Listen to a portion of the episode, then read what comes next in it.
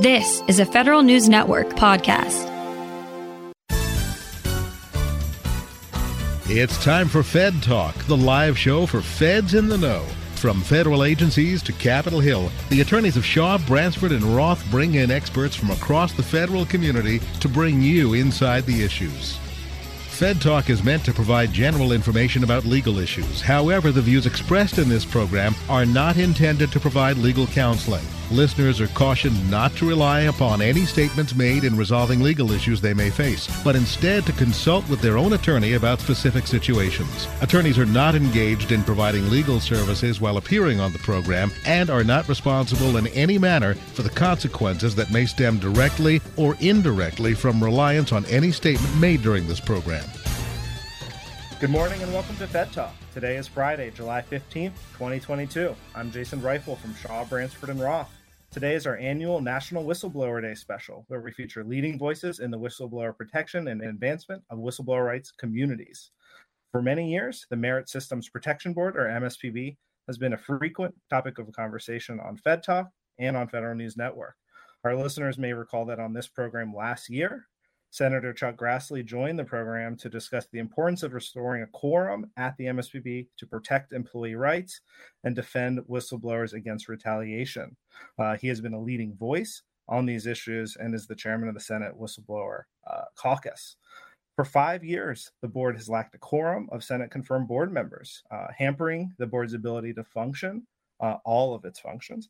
Um, but in March of this year, the Senate finally confirmed two board members, restoring a quorum. And in May, the board was, was restored to full capacity by the Senate with the confirmation of its third and final board member. I am super honored to welcome all three of those board members to Fed Talk here today.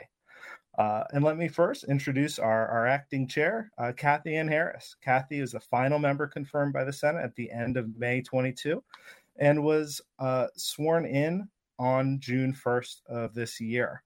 Prior to serving uh, at the board, she was the manager of the firm Kator Parks, Weiser and Harris in Washington, D.C., served as the chair of the firm's sexual harassment and LGBT practice sections, and has practiced employment law including before the MSPB, for over two decades. Welcome to the program, Cathy, and welcome to the board. Thank you, Jason. I'm so excited to be here. Thank you for having us. Absolutely. Uh, we're so thrilled to have you all. Next, we have board member and vice chair Raymond Limon. Ray was confirmed by the Senate on March 1st, 2022, and sworn into his duties at the board a few days later. Prior to that, Ray served as the Deputy Assistant Secretary for Human Capital and Diversity and the Chief Human Capital Officer at the Department of Interior, uh, where he was a member, a career member of the Senior Executive Service. Welcome, Ray. Thank you, Jason. And it's an honor to be here as well. So glad to have you. Uh, and finally, uh, we have board member Tristan Levitt. Uh, Tristan was confirmed also at the beginning of March 2022. And at the time, he had been serving as the MSPB's general counsel since October 2018. And in the absence of Senate confirmed board members, he was serving as the agency's acting chief executive and administrative officer since March of 2019. Uh, Tristan has a long history of working with both the executive and legislative branches, uh, defending whistleblower rights and issues. Welcome to the the Fed Talk, Tristan. Thanks, Jason. Really happy to be with you. Uh, so again, we're we're so glad to to have a board and and and to to now move into what are you all doing now that that you're there um, in your seats and and we're kind of going to go in the reverse order of how we we introduced you all uh, to talk about your initial experiences over these first few months transitioning into your roles as confirmed board members. And Cathy, we wanted to start with you. Uh, just in in your first few weeks on the job here, what have you been focusing on? What have you found on the ground at the agency? Thanks, Jason. Well, I have to say, I've been obsessed with deciding cases, figuring out how to do it, figuring out the technology how to do it, and then getting right down to work and voting, revising, drafting and issuing decisions. So that's been the main uh, focus that I've had. In addition, just getting really to know all the staff and the, the other operations of the board, what I can say is I've been so impressed with the overall intelligence and knowledge of the employees at the MSPB. It's really an incredible group of people. All the they're really specialists in this pretty niche field. They are so smart. It's it's really I feel so lucky to be here and to get to learn from them. Awesome. Um, it's so great and interesting that you're you're diving right in. You know that was one of the big things that was long talked about while this backlog had been building and we'll talk about that later in this program. And so you're you're dividing that responsibility of issuing those decisions and and, and learning the ropes. Um, ray uh, so you've you've got a couple more months under under your belt i guess about four months now uh, and you transitioned into this role um, as a longtime civil servant as a career senior executive and an agency CHCO. So you've you've long grappled with these issues, but but kind of on the other side of the fence um, in some some ways. Um, why were you interested in taking on this new assignment at the board? And and I'm also curious on the same question I asked Cathy. Kind of what have you found and been focusing on in, in your initial months here? Yeah, thank you, Jason, for that question. And the fact that I had been a long term civil servant certainly played into my decision making in taking this role you know, I, I had served in 13 years as a career um, civil servant working in Republican administrations, 13 years in Democratic administrations. I've worked in small agencies like the Corporation for a National Community Service, the AmeriCorps agency. I've worked at the State Department with non Title V hiring authorities. Uh, of course, I worked at OPM for a number of years, and then more recently at Interior.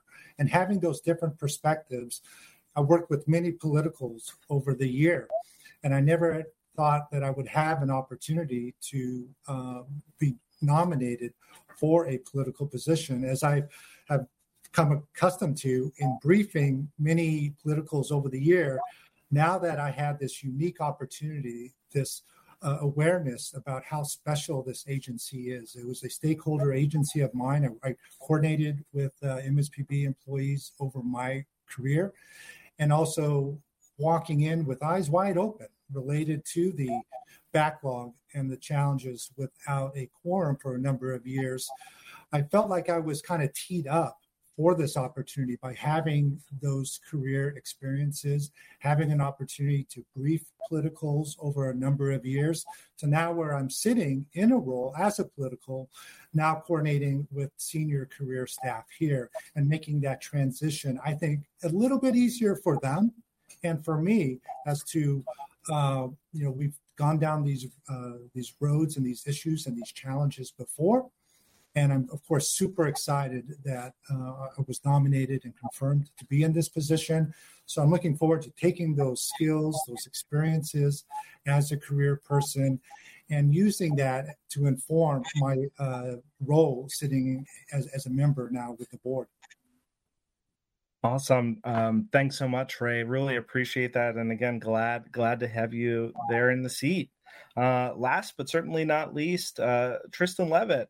So you've been at the board for the past several years now, holding it on the fort in a variety of capacities, as as we laid out in in the run-in, and and now you have been confirmed as well um, by the Senate in early March. And what has the transition been like uh, from uh, acting agency head, from general counsel, from from employee into a, a Senate confirmed official and board member?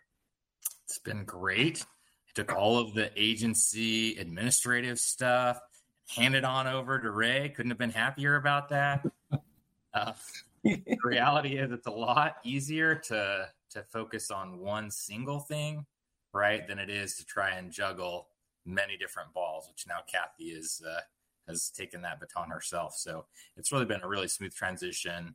I think for all of us, I would say, but I've, I've it's been it's been really really easy um, and straightforward for me. And I'm, I'm just happy to be able to focus on voting cases, working through the backlog, which is really the, the job everyone wants us here to do. Awesome. Thanks, Tristan. I appreciate that. And and in our next segment, we're gonna kind of get into that as you all have been getting back up and running and shifting duties around amongst yourselves and and, and staffing up to the extent that that not having a quorum limited you there uh, a bit. Uh, we're going to talk about uh, how the board has been getting back up and running after a quick break. You're listening to Federal News Network, 1500 AM. Looking for more ways to stay informed on federal news? Every Tuesday, the Fed Manager newsletter delivers completely free, straightforward news to the federal community. The Fed Manager newsletter features top news stories affecting the federal workforce, legislative updates impacting pay and benefits, understandable summaries of court decisions written by leading federal employment attorneys, and columns from across the federal community. Subscribe today at fedmanager.com. Brought to you by the law firm of Shaw, Bransford, and Roth, serving the federal community for 40 years.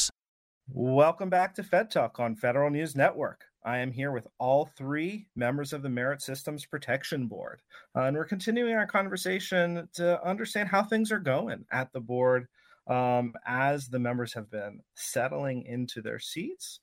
And before we did that, we wanted to take a step back to remind our listeners about the mission of of the board and the agency, um, and and particularly this issue of of a quorum that has been talked about for so long. Um, what were some of those things that um, were unable to be done for some time? And so so maybe Cathy, I'll I'll ask you to to talk about just the mission of the agency and orient our, our listeners to that. And maybe Tristan, I'll, I'll have you talk about some of those things that couldn't be done when when the agency was absent at quorum. Sure. Thanks, Jason. Well, the mission of our agency is to enforce and defend the merit system principles, which are set out in a statute. Um, and if you read them, uh, they're pretty amazing. Uh, they talk about recruiting individuals from appropriate sources to achieve a workforce from all segments of society to determine selections on the basis of relative ability, knowledge, and skills after fair and open competition, which assures all receive equal opportunity. And that's just the first merit principle. Um, there's, uh, and it, it goes on um, to prevent arbitrary action, personal favoritism, coercion for partisan political purposes, people using their official position to uh, interfere with or affect the result of an election or a nomination for election. That's what we call Hatch Act violations, I guess. Um, and basically to ensure that the workforce is efficient and effective. All this to say, we don't want to waste taxpayer money. We want to make sure we're doing the very best job we can. And we also want to prevent what's called the prohibited personnel practices, also uh, laid out in a, a lot of detail, which talk about don't discriminate on any basis uh, covered by the law. Don't uh, solicit um, people for you know promotion unless it's based on your personal knowledge of that person you know stuff like that. Don't don't obstruct people from their right to compete uh, for employment. Don't try to influence somebody from withdrawing from employment. You know all these really lofty and wonderful goals uh, which make i think the federal government a great place to work. You want to come and work for the government because we should be the model employer for our entire country. Uh, and that's what we're here to do. That's what the Merit Systems Protection Board is here to do to help our federal workforce, which is the largest employer in the country with millions of employees. Uh, and we want to make sure it remains the model employer and that it's it's a wonderful place to come and work. Thanks so much, Cathy. And and some of those aspects of your mission are at least making final decisions on people who had brought claims that they had experienced some of these negative actions had been held up. And that was that's why, especially during whistleblower week, um, we have been highlighting this issue. Um, and and Tristan, can you just you know to remind our listeners, why was it important that there was not a quorum? What could not happen? At the board sure. when there wasn't a quorum. For the start where you did all whistleblower cases, both those where someone is claiming they were retaliated against and they have to go to the office of special counsel first. Um, and those cases are among those that were in MSPB's backlog of cases just piling up. Even for those that didn't yet get that far, those that go to OSC and are asking them to investigate in situations where OSC finds that there, you know, is a likelihood that someone was retaliated against, typically they're able to request a stay of the board so that the personnel action can be kind of frozen in place until OSC gets through more of its investigation without any board members at all. So as long as there is at least one board member, those stays could be obtained, but without any board members at all, those weren't available. The main work, again, in addition to whistleblower cases, the the docket of cases includes um, other uh, appealable actions, otherwise appealable actions. So firings, demotions, suspensions of 15 days or more. And of course, MSPB has a really broad jurisdiction. So other things like disability retirement cases. It's just a really, really broad array of cases that were all halted. There was no finality, no resolution because someone could only get a decision at the administrative judge level or for a select slice of cases, the administrative law judge uh, level. And then a person had the option to go appeal to federal court. But if they chose to get in line for the board, um, then they were stuck waiting for that uh, re- restoration of a quorum. Um, the other thing that sometimes gets overlooked is MSPB does studies. That's a really important part of the mission that the agency was charged with in the Civil Service Reform Act of 1978. And so those, you know, MSPB kind of squeaked its way through that we released some of the information during those years, but the really fulsome recommendations that would come with reports and studies are also something that we're at a standstill in the absence of a quorum. Thanks so much, Tristan, and I appreciate you reminding us about those studies because those those are studies issued to the president and to the Congress uh, from the board on on critical matters affecting the civil service, and we haven't had that for for six years. Um, and and Ray, I wanted to bring you in on this one next, and then and then I may also ask the same question of of your colleagues as you as a board member have been thinking about priorities and have you've talked with your colleagues about priorities how have you thought about what what goes first? Uh, the kinds of cases uh, the, the parts of the work taking care of the workforce at the agency. How how have you as an individual and how have you with your colleagues been been thinking and working through that? Well jason as you know there's no i in team. And so it's a collaborative process and there are so many wonderful experts, uh, subject matter experts here at the board. And as you know, our jurisdiction, as noted earlier, is quite broad. So we hear a variety of cases. Uh, not only appeals, uh, but situations uh, in which uh, uh, a retiree is challenging OPM's decision, and they would like to have their um, resolution happen soon in dealing with the, their retirement benefits uh, along with the adverse actions and, and the stays uh, that was noted earlier by Tristan. So we have a very uh, stakeholder group, and everyone is important to us. Every uh, case has a name, and every name comes with a face, and they want to have their case heard first. We know we're walking into a challenge, and we'll talk a little bit about the um, size of the backlog, but this is came up uh, constantly during our nomination process that we are committed to work as hard as we can, use every resource, use every um, uh, uh, use uh, every example of our experiences that we could bring to bear to bring down that backlog as efficiently and equitably as possible. So, where I come in and, and look at particular cases where I feel that my expertise in uh, managing uh, human resource programs, uh, working on rulemaking, I also had the uh, great opportunity many years ago to run OPM's Office of Administrative Law Judges and familiar with the personnel system and, and understanding how hard our administrative judges work to um, to uh, adjudicate cases that ultimately come to us. So I think what we do is we bring our unique set of experiences uh, and eyes on cases that come to us, and albeit they will come in an equitable manner, meaning uh, you know, whistleblowing cases, adverse actions, uh, removal cases, suspension cases, etc.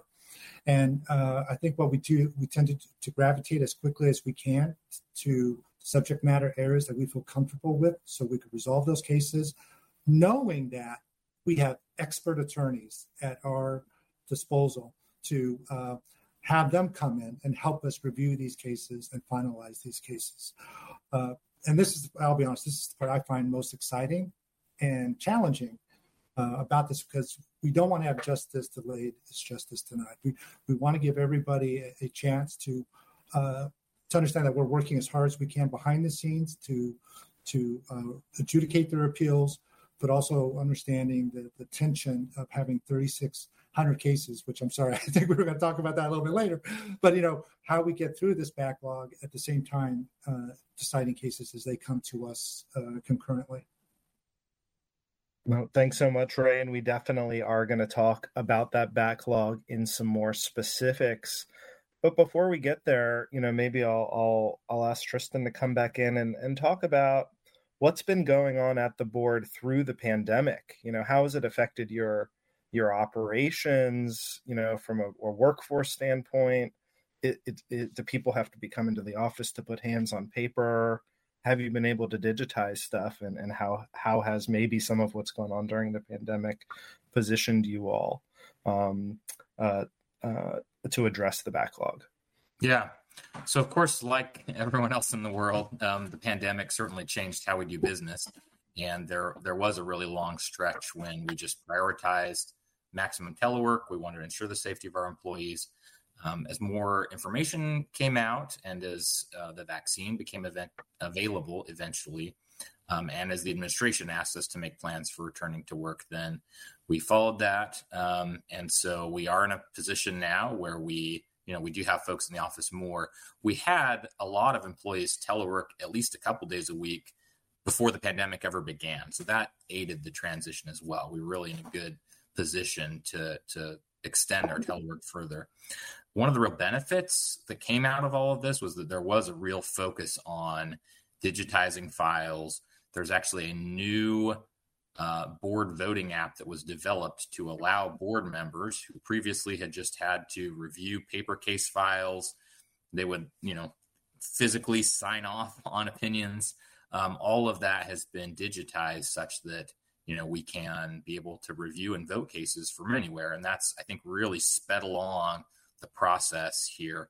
Before even minor changes, someone would literally have to kind of ferry around from office to office to say, "Are you okay with this change of a couple words?" And it's just so much smoother now, which has really been a great benefit. That's super interesting. I love how technology is aiding the agency and its employees in working more effectively. And you know, this is something that has been a common focus of multiple administrations. You know, how do we help employees focus on their critical work and not shuffling paper around from person to person? Um, we, we've got a, a, minute or two before our, our, next break, and I just wanted to see if, if Ray or Cathy, if you had anything else to, to add on top of what Tristan said about how the board has been uh, evolving its operations through through the pandemic um, in any way. Cathy. Sure, thanks. Uh, well, I first want to say that this development of the board voting app has been incredible.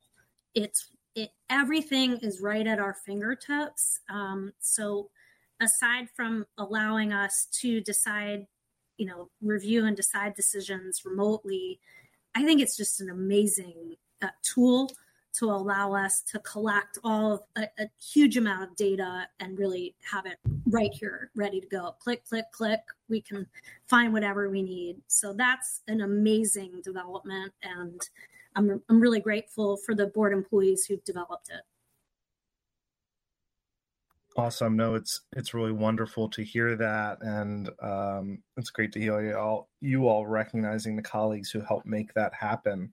Um, we've got to take a pause here for for our second break, uh, and when we come back into our conversation, we're going to dive into uh, a more focused discussion on on the whistleblower issues and, and the whistleblower backlog there, and again how the board is starting to work through uh, these cases. Uh, you're listening to Fed Talk on Federal News Network. Looking for more ways to stay informed on federal news? Every Tuesday, the Fed Manager newsletter delivers completely free, straightforward news to the federal community. The Fed Manager newsletter features top news stories affecting the federal workforce, legislative updates impacting pay and benefits, understandable summaries of court decisions written by leading federal employment attorneys, and columns from across the federal community. Subscribe today at fedmanager.com. Brought to you by the law firm of Shaw, Bransford, and Roth, serving the federal community for 40 years. Shaw, Bransford, and Roth. One team working all three branches judicial, legislative, executive. Judicial. SB&R employment attorneys offer specialized legal representation for federal managers. Legislative. Lobbyists in government and public affairs advocating for corporate clients. Executive. Produces two free weekly newsletters Fed Manager and Fed Agent. Shaw, Bransford, and Roth is your one destination for all three branches of government. Online at shawbransford.com. SB&R, client focused, results driven. Welcome back. You're listening to Fed Talk on Federal News Network. We're entering the second half of our show with the Merit Systems Protection Board members, Cathy Harris, Ray Limon, and Tristan Levitt. Uh, and in the second half of our program, we're going to talk more specifically about the backlog at the board and, and a focus on uh, whistleblower issues um, um, and, and how much of a percentage of that backlog they, they constitute. And so, just to give our listeners some context or to remind them on this, um, Cathy, what is the status of the backlog? How many cases are, are sitting over there waiting for you all to adjudicate? And are there major categories or types of these cases um, that, that, that, that are under that, that overall number? Sure. Our current case inventory at the board level, so at the petition for review level, is about 3,600 cases. Of those cases, about 25% uh, have some whistleblower issue involved in the case. So it may be an individual right of action appeal. It may be that someone's raised uh, a whistleblower retaliation affirmative defense in their uh, adverse action case. It you know it it depends. Um, but overall, about 25% are whistleblower cases. Uh, but in the backlog, generally, you see every single type of case that the board handles from disability retirement, USERRA, VOA, um, adverse actions, performance cases, restoration cases, uh, you know, issues that are really obscure within the board's jurisdiction that even I had never heard of before uh, coming here. So a lot of different kinds of cases. And and what I wanted to add to uh, the response before is that every case is important. Every single case is important. So it's really really difficult for us to come up with a priority uh, list uh, because we want to make sure that everyone knows that that all every single case is important. So uh, that said, we are really trying to find ways to expedite the overall uh, reviews. So cases that may have um, trickle down to you know have influence on decisions of other cases, which typically the board has called precedential decisions in the past or opinions and orders, trying to prioritize those, trying to prioritize uh, cases that involve um, where the appellant may be one below uh, and was either you know and is waiting on, on finality of, of that matter because uh, that person may be maybe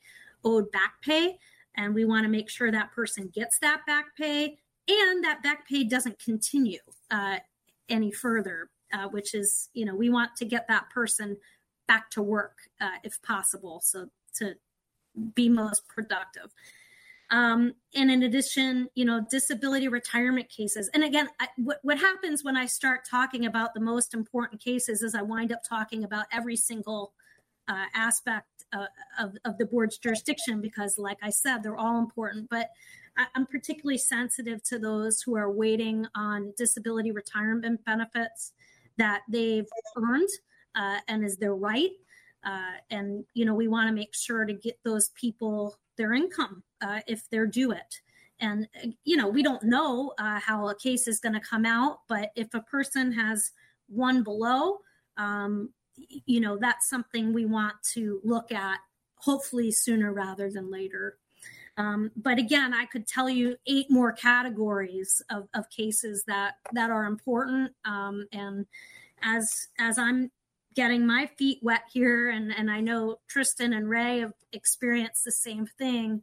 We're really trying to figure out all together how we can best prioritize things to get this inventory decided as as best and quickly but thoroughly and in you know we want to make the right decision you know we don't want to just be voting and getting decisions out just to do it. Uh, we we're here to we're here to um, hopefully provide people justice and and protect the merit system. So we need to be very um, thoughtful about what we're doing and, and make sure we're coming out the right way.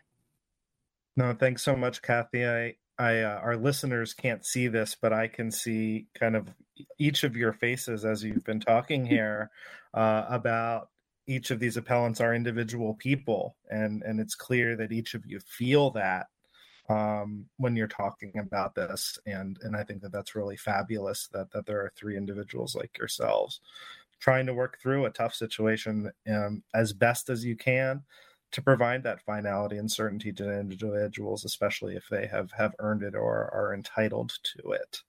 Um, I want to say one more thing, which yeah. I think is really important, is that the case inventory here or the backlog, it's no one at the board's fault, right? It's not that the employees here at the board weren't doing their work. Uh, it's that there were no board members here to make those decisions. So I want to make it clear to the listeners out there that, um, you know, I don't, I don't, the people here at the MSPB have been working really hard uh, in the absence of a quorum to do everything they can do to make this transition once a quorum has been restored to get things out in the most efficient manner. So I just, I just think that's really important. Can I actually add to that, Jason? Absolutely. One thing that a lot of people may not realize about MSPB's process is that we have an office of writing attorneys that write up draft decisions for the board. And so when there were no board members, the work of that office didn't cease. So they continued as new cases were appealed from the AJ level, they continued to write those draft opinions. So, you know, they just they just they went into the the backlog, but the backlog was not only cases to be decided, it was also draft decisions after staff attorneys, multiple levels of uh, with multiple levels of review, drafted um, decisions. Of course, it's it's on board members to review those, and you know they may not agree or there may be other issues that they're focused on but as a general matter it really makes the work of the board members a lot easier because you know you're not starting from scratch on these cases for every single one. There's a lot of work that's gone into it. Some of them where the work was done a few years ago they've revisited it right to make sure that the case law remains current. And of course in many cases it's changed. And so there's an immense amount of staff effort that has gone into you know both as Cathy said preparing for the restoration of a quorum and now the quorum has been restored to to continue to back that up with the the work that's been done. They're just feeding us uh, these cases finally being able to see action on things that they've worked on over a really long period of time. No, I, I thank you both for explaining in some more detail kind of all of what has been going on. And again, I think that it's really critical to recognize that no one has been sitting on on their hands um, and uh, piles have been made work has been done to try to make um, uh, position you all as as the senate confirmed board members um, to make uh, the decisions that you need um, to make. Uh, you know, in your confirmation hearings for each of you, and, and some, it was noted earlier, you know, there were a lot of questions on the approach that you all um, thought that you might take. Um, how has that panned out? Has there been any uh, anything new that has discovered, just something that might not have been thought about before you were there on the ground uh, together? Um, Cathy, do you want to start on that one? Yeah, as I suspected uh, when going through the confirmation hearing, uh, the staff, the career staff here, were way ahead of our thoughts on this matter. They had really thought very hard about how to handle this once we got here, what to do. Um, so they've done a really nice job of feeding us cases to in the first instance to give us an idea of the breadth of kinds of cases we'll see. Um, and a, a, real combination of the oldest cases cases that involve may award uh, i'm sorry may involve an award of back pay uh, disability you know all, basically every possible kind of case we would see. Um, and in and they're way ahead of us. They're thinking they're thinking months down the line. So so far i've just been very impressed with the preparation they've done um, and it seems like they agree in with us that all the cases are important uh, and they're doing their very best to triage them in a way that that helps us get them out in the most efficient way. But we're you know, as we go, I think all all of us are going to work together to refine that and and see what improvements we can make, if any. Um, and you know, just trying to think think as creatively as we can.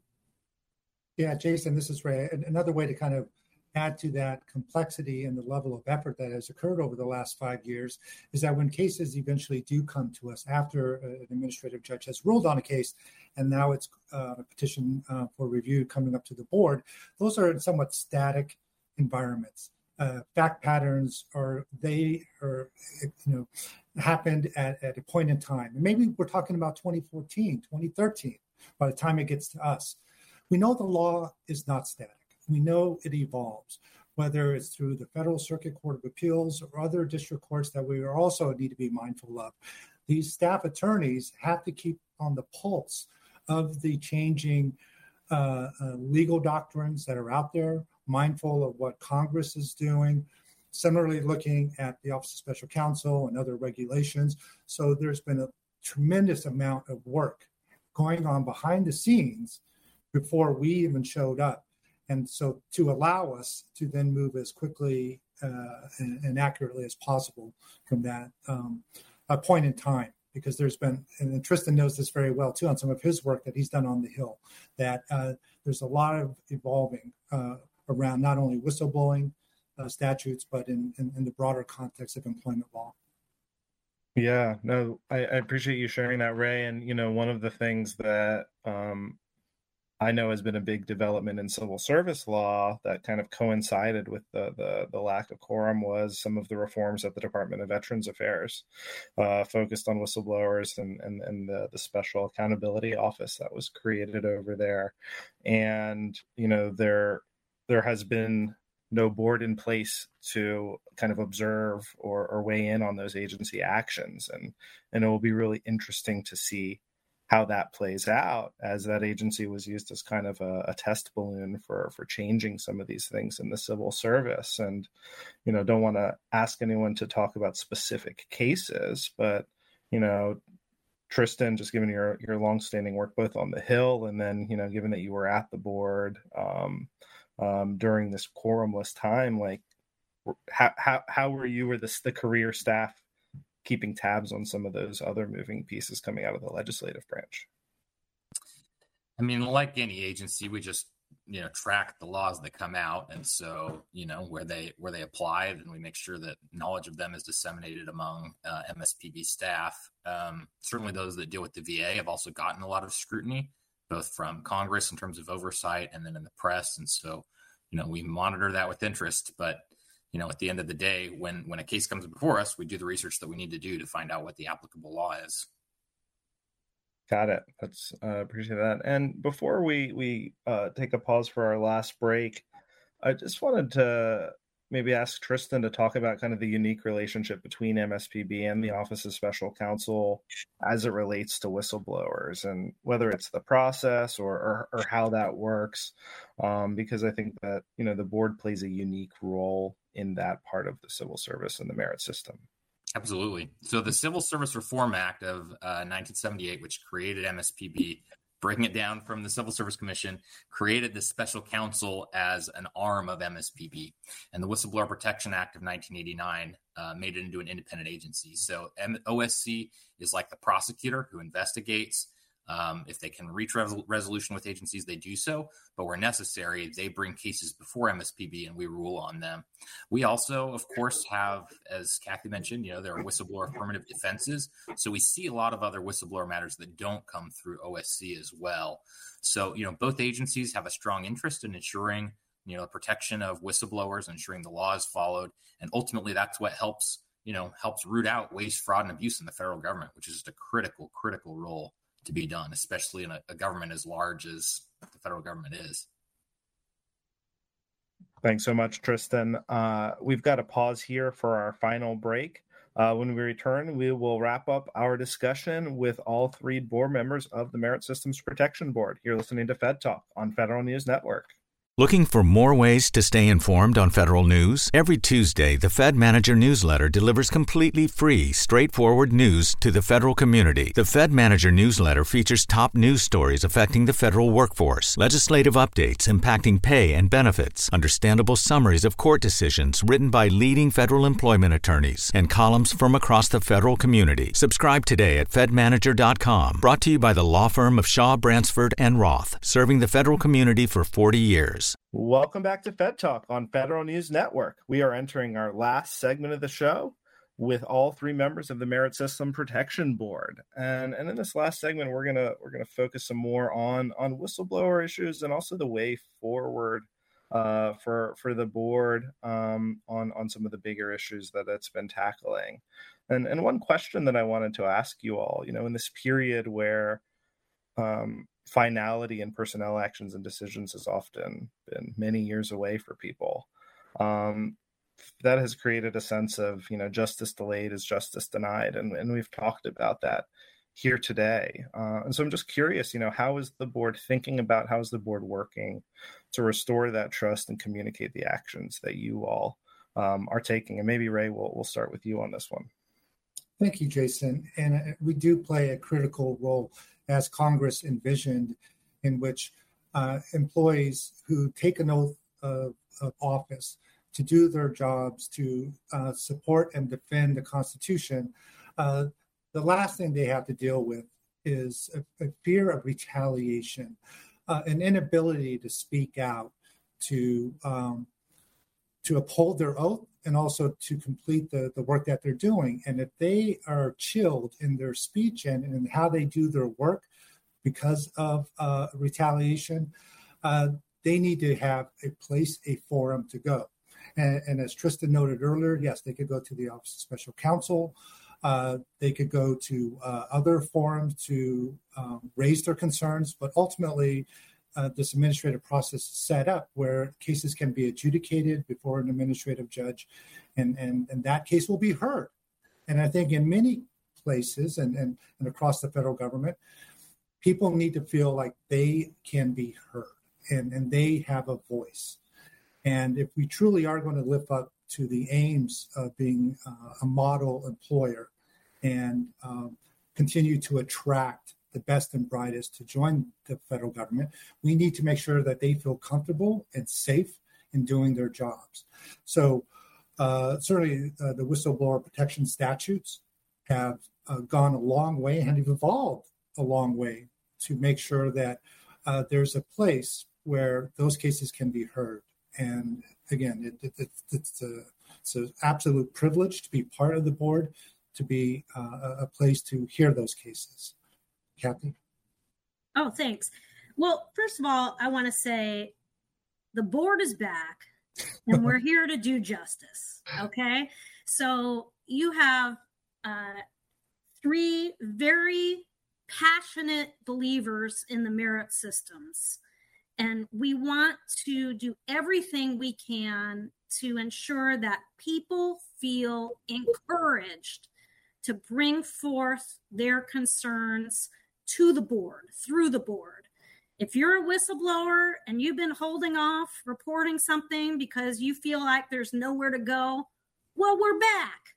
Come on. We want to hear your case and we want to do what we can to protect whistleblowers in the federal government. The other thing I want to say, and because it's really important, is that the board hasn't ceased functioning over the lack of quorum. The administrative judges have been hearing initial appeals and been adjudicating, adjudicating cases all along. And, you know, I think there's over 4,000 cases that they adjudicated in 2021, and only 11% came up to the PFR level. So the vast majority of folks have been getting their adjudications done and finalized at the initial appeal level.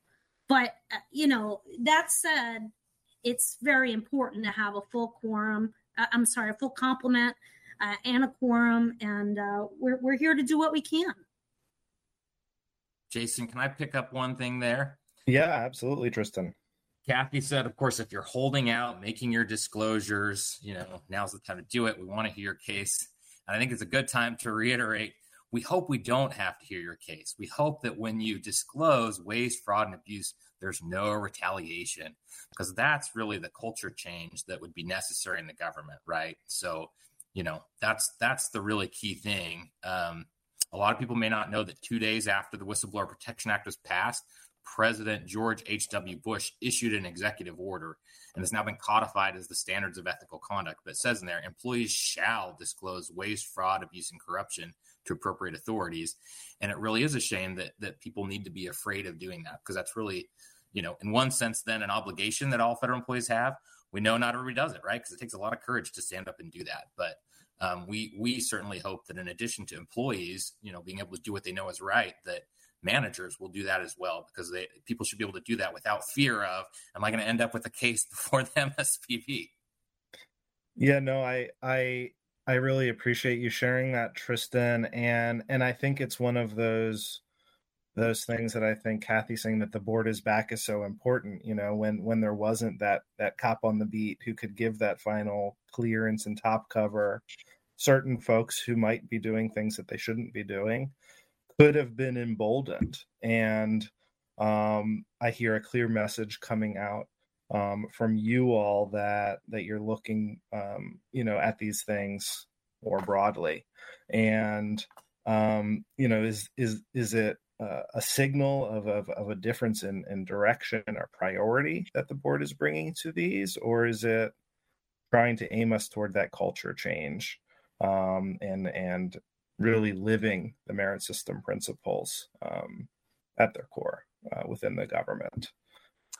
Cathy and Ray likely have better thoughts on this than I do, but but I would just say Congress has been trying for a number of years to effectuate this culture change, right? So these laws have been in place for a really long time, and yes, there have been some tweaks here and there along the way, but they're they've essentially largely just been to ensure that MSPB and the courts and the agencies are just you know complying with the spirit of the law that was passed to begin with. So i don't i don't know that it's anything special we bring. We're just trying to enforce the law that's there but there's some there's some pretty strong laws there because we have a really strong public policy interest in rooting out problems in the government um, you know every taxpayer has an interest in doing that and so that's that's what we want to protect whether it falls within mspb's slice of the system or more broadly you know especially as we approach national whistleblower appreciation day all of us should recognize you know whistleblowers uh, for the patriots that they are. Thanks, uh, thanks, Tristan and Ray. I wanted to get your thoughts on this question of culture. Um, you know, as as a longtime career executive and civil servant, you know, I have this perspective that Congress keeps trying to legislate culture change, and I don't know when they'll figure out that that's just not possible in, unless you invest in leader development and manager development and many things that the board has cited in its years over the years in its studies and reports to the president and Congress. But I'm just curious about your thoughts on that. You know, again, transitioning as a as a civil servant into this role, um, and is there any words of wisdom or advice you might have for our, our audience on that front?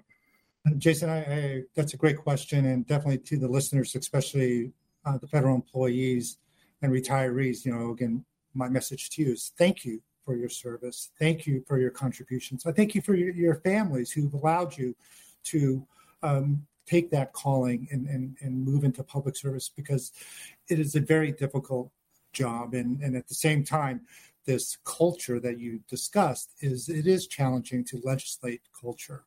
Uh, we have about 175 or so federal agencies in existence today, and dare I say, each one may have their own culture, but we're committed to the mission. And when you look at the Federal Employee Viewpoint survey up and down the line for oh the past couple decades in fact you will see employees typically strongly identify with their agency's mission. So that's the good news right? I think what we sometimes have to deal with jason are the situations in which management has let their employees down. And in some ways we've tried to legislate better training. We tried to identify better supervisors to take on that role but in, in my years of experience, where I do see uh, the, the particular challenges is sometimes around the supervisory ranks, where uh, retaliation unnecessarily occurs, uh, perhaps for a myriad of reasons, one being culture within that institution. There are risk factors in the workplace that transcends both public and private sectors that uh, leaders need to be aware of when your employees are in the workplace. But I think more importantly, you know, how are people being selected to become a supervisor? Do they have the skills, the competencies, and dare I say, courage to do the right thing? And I think that's in uh, where we uh, fall down in in, in uh, Congress's infinite wisdom. They try to address those issues through legislation, but by the time you take that piece of legislation and put it in practice, in small or large agencies, geographically distance from one another. That's where we have a tendency of some of those norms falling down. And many times it's around that first and second line supervisor. So that's my bias and, and, and some of the things that I picked up over my career. And those are the things I think we should also continue to uh, work on. No, thanks for sharing that perspective, Ray. And I think it's a super critical one because at the end of the day, policy can only carry you so far, but the decisions that people make um, are, are going to fill in the rest of the gaps. Um, and um, and we've seen how that have played out over time. Uh, we've got just a minute or two left here, and uh, Cathy, I wanted to to give you um, the last word here on on whether you know you uh, have a message for federal employees, um, the the community writ large, or for folks specifically on National Whistleblower Appreciation Day at the end of the month. Um, final word before I sign us out? Cathy. Thank you, Jason. And, and again, thank you for having us on the program. Uh, I want to echo what my colleagues have said. Thank you to federal employees for their service. Thank you for your courage in bringing forth allegations of fraud, waste, and abuse and other violations of the merit system principles. Um, you make government better, and we're so grateful for you. Awesome. Well, um, I am so appreciative to each of the three of our guests, all three uh, members of the Merit Systems Protection Board, for joining us today. Uh, Cathy Harris, Ray Limon, Tristan Leavitt. Uh, thank you for your work. We're glad to have you on the beat at the MSPB, uh, working to ensure that our merit system is real, is vital, and is vibrant uh, and working to to uh, help restore trust in government in your own way. Uh, thanks to our listeners for listening. Fed Talk is brought to you by the federal employment law firm of Shaw, Bransford, and Roth. Thanks again to our guests, and have a great weekend.